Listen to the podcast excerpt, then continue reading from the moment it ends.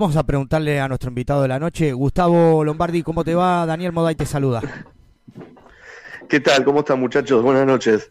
Bien, bien. Acá estábamos analizando un poquito el partido de River San Lorenzo del día sábado, ¿no? Y esto de, la búsqueda constante que tiene River. Acá Marcelo nos decía que por ahí, eh, se, al no llegar al objetivo de convertir el gol, como que River se, quedó, ¿no? En el intento. ¿Cómo lo viste a vos el partido el sábado?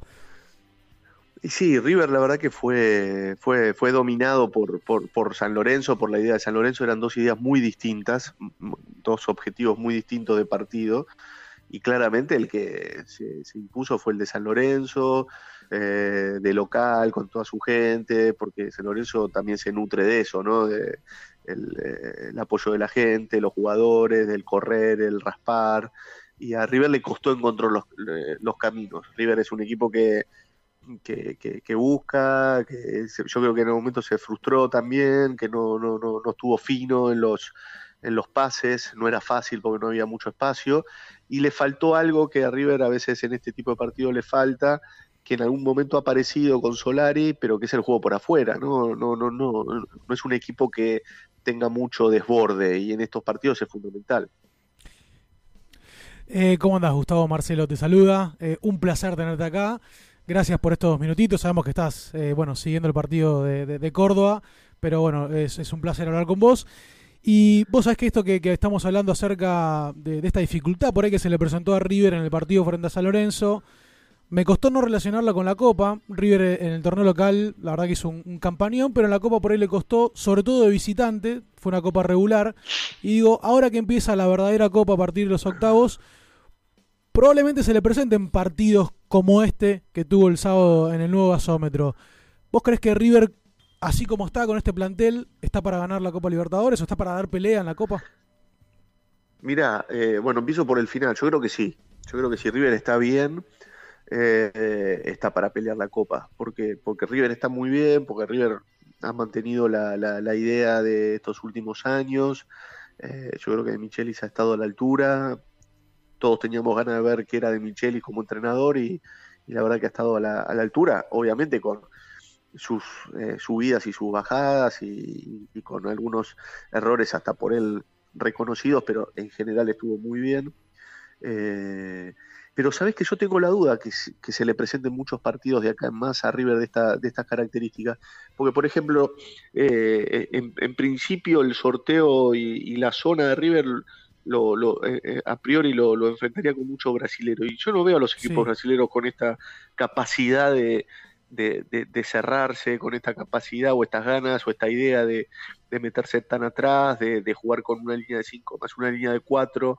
Eh, entonces yo tengo la duda. Ahora, por otro lado, sí que se le van a presentar partidos donde arriba va a tener que ser protagonista, donde se va a tener que hacer cargo, donde va a tener que prestar atención a que no le pase algo similar, no igual, porque sería difícil, pero similar a lo del Fluminense en Brasil, eh, ajustar el sistema defensivo cuando eh, el equipo pierde la pelota, pero no creo que tenga exactamente el mismo problema del fin de semana con, con San Lorenzo, porque realmente no veo eh, ¿sabes, por dónde, ¿Sabes por dónde lo, veía yo, Gustavo? Por el hecho de que lo lleven a un, a un terreno en el cual no se sienta cómodo, que es este el de combatir, el de ser un juego friccionado, el de la batalla, el de las pocas situaciones de gol, el, de el del poco espacio.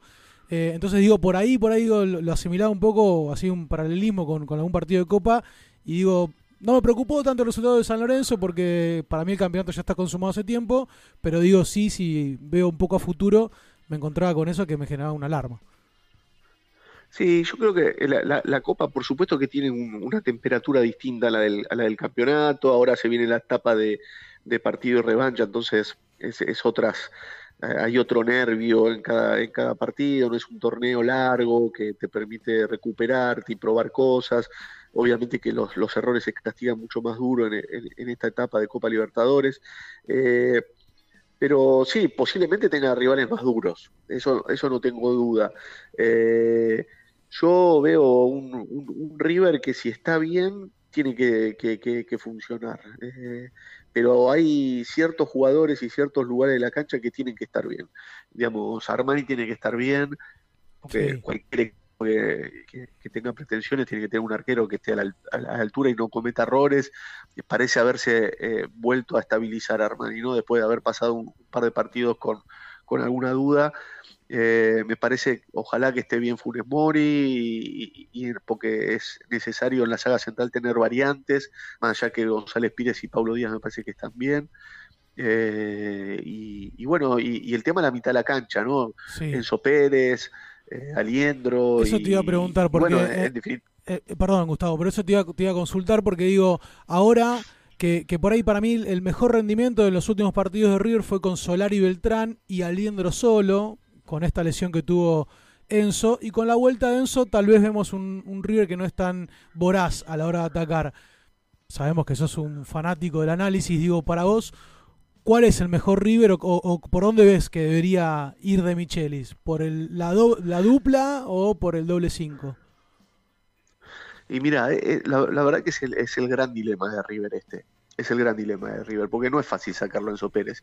Lo, lógico sería que entre Solari y, y, salga Enzo Pérez, por, pero por funcionamiento y por piezas, ¿no?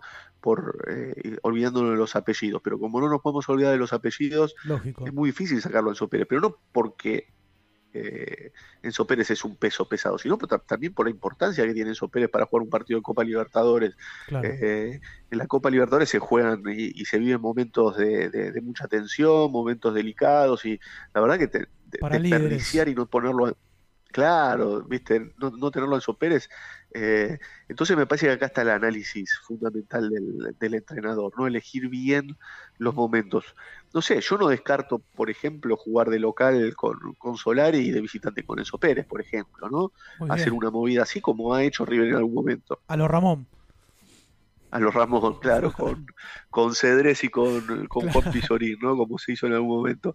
Después, lamentablemente o no, eh, las circunstancias te van acomodando, porque, qué sé yo, vas a tener lesionados o tocados o eh, expulsados o alguno que no esté del todo bien, entonces, bueno, al final eh, es, raro, aunque parezca mentira, tener a todos a, disposición. Y a veces la, realidad te, te, va haciendo tomar las decisiones, ¿no? Pero a priori si están todos bien, eh, yo, yo, digamos, creo que va a seguir con Enzo Pérez, en principio, si están todos. Y después, bueno, irá, irá retocando. Pero yo creo que de arranque va a ir con lo que viene haciendo, con Beltrán como único delantero, muchos volantes y en todo caso la, posibilidad de Solari eh, más adelante. Eh, ¿Qué tal, Gustavo? ¿Cómo te va? Mario te saluda. Eh, hablabas así de ir para adelante y para atrás y me acordaba, remonté algo así como en el noventa y pico, que o tenías que jugar de lateral derecho, o depende cómo esté el resultado, tenías que ir para adelante como volante. Sí, sí, hubo. no muchas. lo, hizo más Orín que, yo. Escúchame, déjame decirte que. Bueno, tengo tu edad. Tenemos la misma edad. 47 tenés, ¿no? Sí. Claro, yo soy del 75. Exactamente. Bueno, cuando vos estabas en la cancha, a los 20, 19 años, nosotros estábamos en la tribuna. Eh, y teníamos el equipo, el gran equipo, los cuatro magníficos. Fantástico, eh, Los cuatro fantásticos. Enzo, estaban todos. Hernán, ídolo total. Pero venías vos atrás, que también como que te convertiste en, en, un ídolo nuestro. Lombardi es, eh, o sea, en, el hincha de River, de la, el que vivió la época de los 90 o 1000, está bien visto, es un ídolo. Porque salía Hernán, que era una, una fiera, pero entraba vos y también era lo mismo. Eh, y es raro que un suplente le tengan así el cariño que por lo menos la, generación mía te tiene a vos. Te lo tenía que decir, eh, perdón. Bueno, te, agradezco, la verdad que no, me lo han dicho poco eso y te, lo agradezco, pero no, no, ídolo no, pero bueno, me parece que la gente de River siempre apreció mucho a los pibes del, club, ¿no? Los que se criaron en, River, yo estuve del, o estuve de los, no sé, 6, 7 años en River, hice de infantiles, todas las inferiores y, y después la primera división. Y la verdad que mm, era una, en, esa época, en los 90, en los 2000, había una competencia tan grande, eran planteles tan ricos, que tenías que estar a la altura y, los más grandes te llevaban a, a, ese nivel, ¿no? Te, te subían y te, te, empujaban y te hacían aprender y vos tenías que, porque si no estabas a la altura te ibas. Yo veo ahora la suerte que tienen algunos, algunos pibes que tienen la posibilidad, digo, no en River, no en el fútbol en general, porque pasan todos los clubes, que por ahí no, no tienen buenos partidos, no tienen buenos partidos y siguen teniendo oportunidades, porque claro, no hay mucha competencia. En esa época, si tenías la posibilidad de jugar algún partido, porque Hernán no salía nunca, porque Astrada no salía nunca, porque Berti no salía nunca, entonces los que veníamos atrás, cuando tenías una oportunidad, tenías que rendir, porque si no, chavo, afuera. Era uno o dos partidos, pum, afuera. Entonces, era, estaba buenísimo, porque yo creo que crecimos muchísimo por, por esa competencia que buscan los entrenadores hoy, pero que es muy difícil. Yo creo que River la tiene hoy. Eh, no no a, esa, a ese nivel de los 90, los 2000, porque era otra realidad del fútbol argentino y del país, pero me parece que River dentro de todo es el equipo que mayor competencia interna tiene en el fútbol argentino. Sí. Em, vos sos un, vos fuiste un, chico de la casa, ¿no? Que debutó de, producto de las inferiores. Eh, hoy estamos con el suceso del Diablito Echeverry, que también tuvo que debutar a una temprana edad. Eh, ¿Y cómo, es acostumbrarse con esa edad a ser profesional?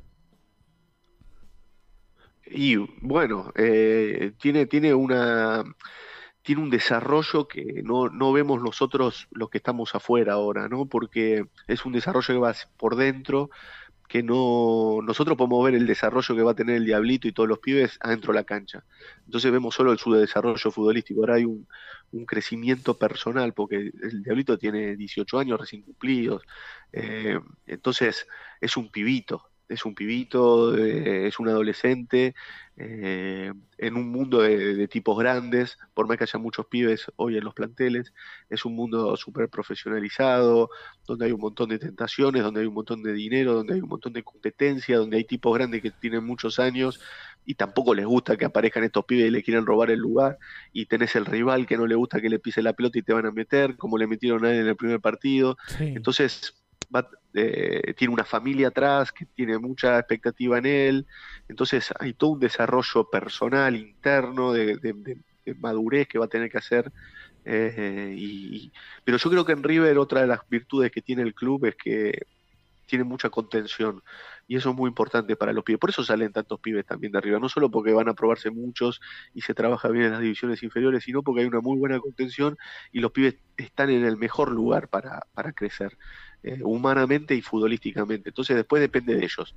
Algunos lo hacen mejor, otros lo hacen más o menos y otros lamentablemente no lo hacen, pero eh, en porcentaje salen mucho más pibes en, River, lo veo en Vélez también, lo veo en Lanús a veces, digo, en lugares donde hay contención para que los pibes eh, crezcan, crezcan afuera y adentro de la cancha. Por ahora tiene una similitud el Diablito con vos, eh, Gustavo, que es que los dos en su momento la rompieron. No, no, eh, por eso te la, te voy a contar. Los dos la, rompieron en su momento en la selección y después le tocó esperar un poco en el banco de River. Es verdad eso, es verdad, sí, en, juveniles, porque yo también jugué un sub-17 como jugó él, eh, seguramente él va a jugar un sub-20 como jugué yo, y, a veces hay que esperar, porque en River pasa eso. Yo me acuerdo cuando jugaba, no tanto en el sub-17 porque éramos todos muy pibitos y, todavía no estábamos lejos de la primera, pero en el sub-20 que éramos todos pibes que recién jugábamos algún partido en, primera o la mayoría ninguno, eh, cuando se dio lo del sub-20, claro, no sé, los pibes, y el Caño Ibagas y Coyete, que jugaban en la quinta división, al jugar en la selección argentina, automáticamente fueron titulares en Lanús. Claro, y, iban y, jugaban. y, Seba Pena en, en, Argentino lo mismo, y yo, digo, yo jugué en, el juvenil y Ramón Díaz ni se mosqueó, ¿viste? Porque claro, había cada monstruo jugando en la primera primera división dice, bueno, vos vas a tener que esperar, pibe, acá no, no es la misma, no es el mismo camino. y él va a tener que esperar también. Y sí, déjame hacerte, Gustavo, una pregunta que justo nos pregunta un compañero que hoy no pudo venir, Nachito Lacal, le mandamos saludos. ¿Qué sentiste? Porque pasaron millones de años, desde que vos fuiste campeón mundial con el Sub-20 en Qatar y volviste el año pasado, después de veintipico de años, eh, como comentarista de fútbol. ¿Qué sentiste primero, primero al ver que vos en esa ciudad que no era esa ciudad, un desierto? Eh, claro, era otra cosa, calculo. Qatar creció en el 95, ¿no? El Mundial 95. Claro, claro, el 95 al 2022. Terrible.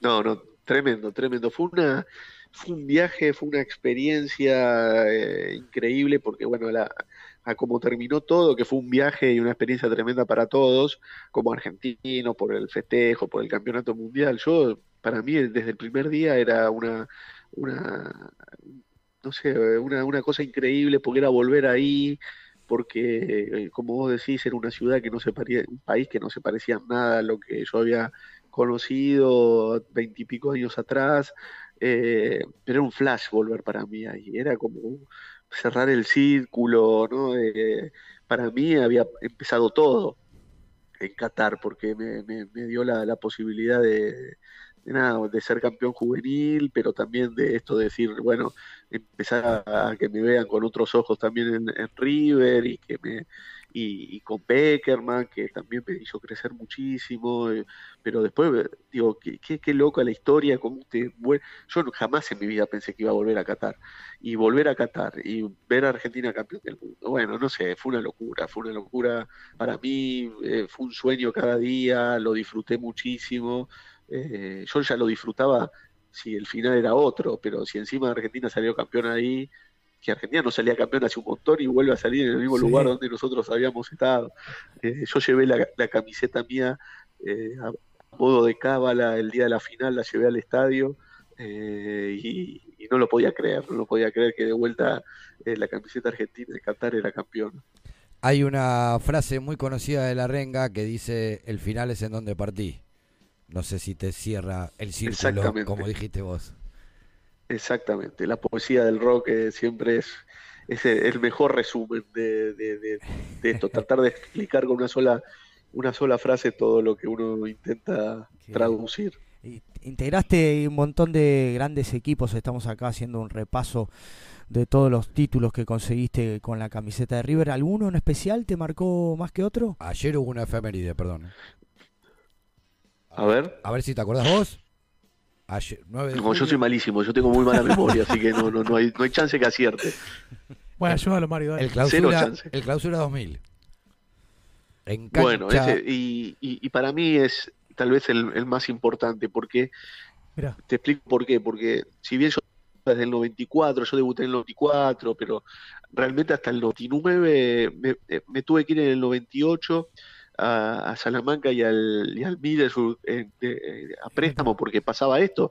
Yo no jugaba porque no había lugar y, bueno, elegí salir porque también Ramón me dijo, mira, no, no, no vas a tener lugar. Entonces me terminé yendo en el 98, entonces desde el 94 al 97 como que la peleé, tuve momentos donde me tocó jugar más, un poquito más, un poquito menos, lograr algún título, pero porque, no sé, me acuerdo cuando volvimos después de Japón, a Hernán Díaz lo, operaron de apendicitis, entonces yo termino jugando los últimos, no sé, 6, 7 partidos de ese River campeón del 96. Pero claro, yo no era el titular realmente, yo venía a reemplazarlo a Hernán que estaba operado. Pero en el 99, cuando vuelvo de los dos préstamos, ahí yo es donde me gano el puesto y donde realmente soy por primera vez titular en River. Entonces 99, 2000, con los cuatro fantásticos, como ustedes recordaban recién, que los nombraban, porque además jugaba muy bien ese equipo, porque eh, la verdad que fueron mis, mejores recuerdos. si tengo que elegir una época es esa. Estuviste también en el, en el 3 a 3 con ellos, ¿no? Que perdíamos 3 a 0 en cancha de River. Sí, sí, también. Ahí también. Sí, no fue el mejor partido mío, pero estuve, estuve en ese, sí, sí. La verdad que hay, para repasar, no, sé por dónde empezar a preguntarte porque hay un montón de cosas, pero tampoco te vamos a tener toda la noche acá relatándonos este, anécdotas. Pero digo, vos compartiste reserva con el muñeco Gallardo eh, y aquel técnico era Sabela, ¿verdad? Era, era Sabela, sí, bueno, en la reserva River, sí. Y ahí está la famosa frase de Sabela que, que bueno, se hizo viral años después, donde dice, si ustedes quieren saber de fútbol, hablan en la cabeza de Gallardo. Digo, ¿era así ya en su momento, en aquel purrete de Gallardo, ya se sabía que era un crack? La verdad que lo, lo, vio Alejandro, en ese momento lo vio Alejandro. Nosotros lo que veíamos era un pibe que, que, que, sabía todo adentro de la cancha como jugador de fútbol, ¿no? Un estratega, un 10, un organizador, un lanzador, porque tenía, tenía muy buena pegada yo, por lo menos, no tenía la capacidad de ver el entrenador en ese momento. Eh, pero bueno, sí, Alejandro, Alejandro, pero tenía una mente superior, entonces él sí que, Eh, Lo pudo para mí, mira que yo tu- tuve buenos entrenadores, ¿no? Porque todos de, de- de mucho nombre, mucha trayectoria. Pero si tengo que elegir uno, elijo a Alejandro porque y lo tuve en reserva. Pero sabía tanto, me, me- me hizo aprender tanto y, y no me extraña que haya visto en Gallardo eso. Pero nosotros no, o yo por lo menos no lo había visto a Gallardo.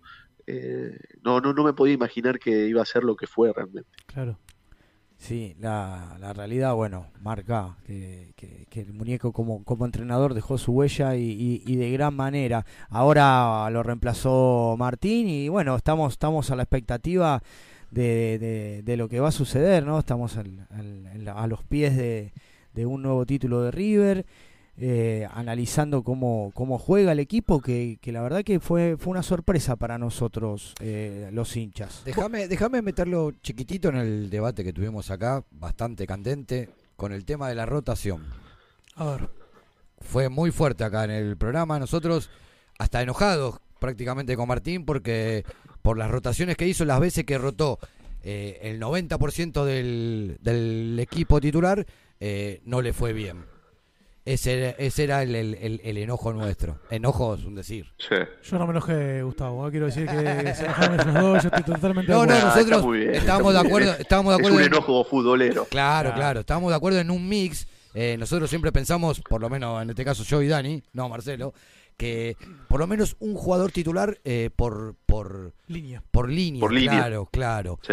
No eh, como, A mí me sorprendió también, ¿eh? Claro. A mí me sorprendió. Yo, y yo creo que él, en, en definitiva, lógicamente, no, tal vez no lo, no lo dice, pero entiende que, que- que tal vez fue lo, digamos, lo que pensó.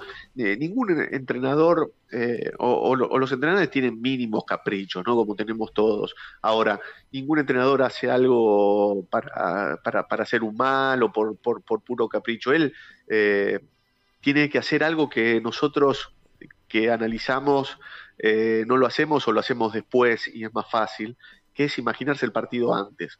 Eh, yo creo que en general le ha salido, a Michelis en general ha acertado, eh, y él seguramente pensó un partido que no termina saliendo, imaginó algo que no termina siendo lo mejor, pero la verdad que en- entiendo que él tal vez eh, se haya equivocado o haya entendido que no, no, no fue lo mejor, eh, que fue una rotación demasiado profunda, porque en definitiva lo que él, la justificación que él dijo que tenía que ver con lo físico, bueno, yo lo puedo entender en dos o tres jugadores, en cuatro jugadores, pero eh, cambiar el equipo entero, en general no ocurre lo que ocurrió. Claro. Eh, y, y capaz que hoy ya el, el campeonato estaría cerrado y, y- y todo pasaría por otro lado y no, no, no habría que sufrir tanto, no, no sé si sufrir, pero eh, dejarlo abierto eh, todavía. eh, fue como un poco ese partido, dejarlo. y, las cosas no salieron. Sí, yo a mí, me sorprendió que tan, tanta rotación, ¿no? Porque aparte se perdió un poco la línea de River. Cuando uno cambia todo el equipo, no está ese gen, ese ADN que River y de Michelis logró el- en el último tiempo. Claro, claro, hasta era eh, de parte del, ya está hablando como hincha, era hasta complicado echarle, viste que uno siempre quiere echar culpa, echarle la culpa a los, al- a los propios jugadores, porque son jugadores que no es que se desconocen, pero prácticamente no, no está, no está muy aceitado el equipo suplente tampoco. No hubo Copa Argentina como, como hubo en otros años donde alternaba un poquito, entonces fue Sí, medio pocos así minutos como- en cancha. pocos fue medio como, cancha. como fugaz. Pero le salió que- bien, ¿sabe? Sí, porque aparte, Lo bueno que, el- que reconoce los errores, el- Martín. Claro, claro, exactamente. Él, y él lo dijo, no sé si lo dijo en ese partido o antes o después, pero lo dijo en esa época donde él eh, habló de, de- de aprender de los errores. Entonces, de todo se aprende, de todo se aprende. Hay que, hay que entender que las cosas eh, pasan por algo, que nunca nada va a salir siempre perfecto y lo, lo- lo inteligente es eso, es aprender de los errores y andás a ver si esta, eh, esta experiencia que vivió en la cancha de Barraca Central y en esa fecha le sirve para más adelante en la Copa Libertadores, porque viste, Nu- nunca Lógico. sabés. Entonces, para, para vivir alguna alegría tenés que haber pasado por alguna mala y haber aprendido de esa mala. Yo creo que del partido de Fluminense aprendió, como aprendió de los del arranque con Lanús y con Argentinos, que River no la pasaba bien y aprendió y cambió y lo puso a Liendro y entendió que era por ahí. y, supo cambiar y, él creía que Barco tenía que jugar por afuera cuando llegó y entendió que es mejor por adentro. Digo, hay un montón de cosas que uno hoy disfruta de, ver a River y, que tiene que ver con un aprendizaje y de algo que no salió como se esperaba. Entonces, bueno, tal vez la mirada es esa, ¿no? De lo que se vivió en ese partido, que fue una pena, porque la verdad que fue desperdiciar un punto o tres y, capaz que haber cerrado todo antes, bueno, tal vez iba para el futuro. Eh, vos sabés que, digo, ¿crees que Martín de Micheli se recibe técnico con la coronación de este título que se la avecina. ¿Te pasó que en, tu época también tuviste entrenadores que eh, colgaron los botines y que su primera experiencia eh, eh, como entrenadores fue en River, un gigante, ¿no? Como River. y creo que es difícil para, para el entrenador inexperto pararse frente al plantel. Digo, ¿cómo es ese, ese vestuario que recibe un técnico que si bien tiene la teoría aceitada, aún le falta la experiencia de los partidos y sobre todo que el jugador le crea de, esa idea que transmite.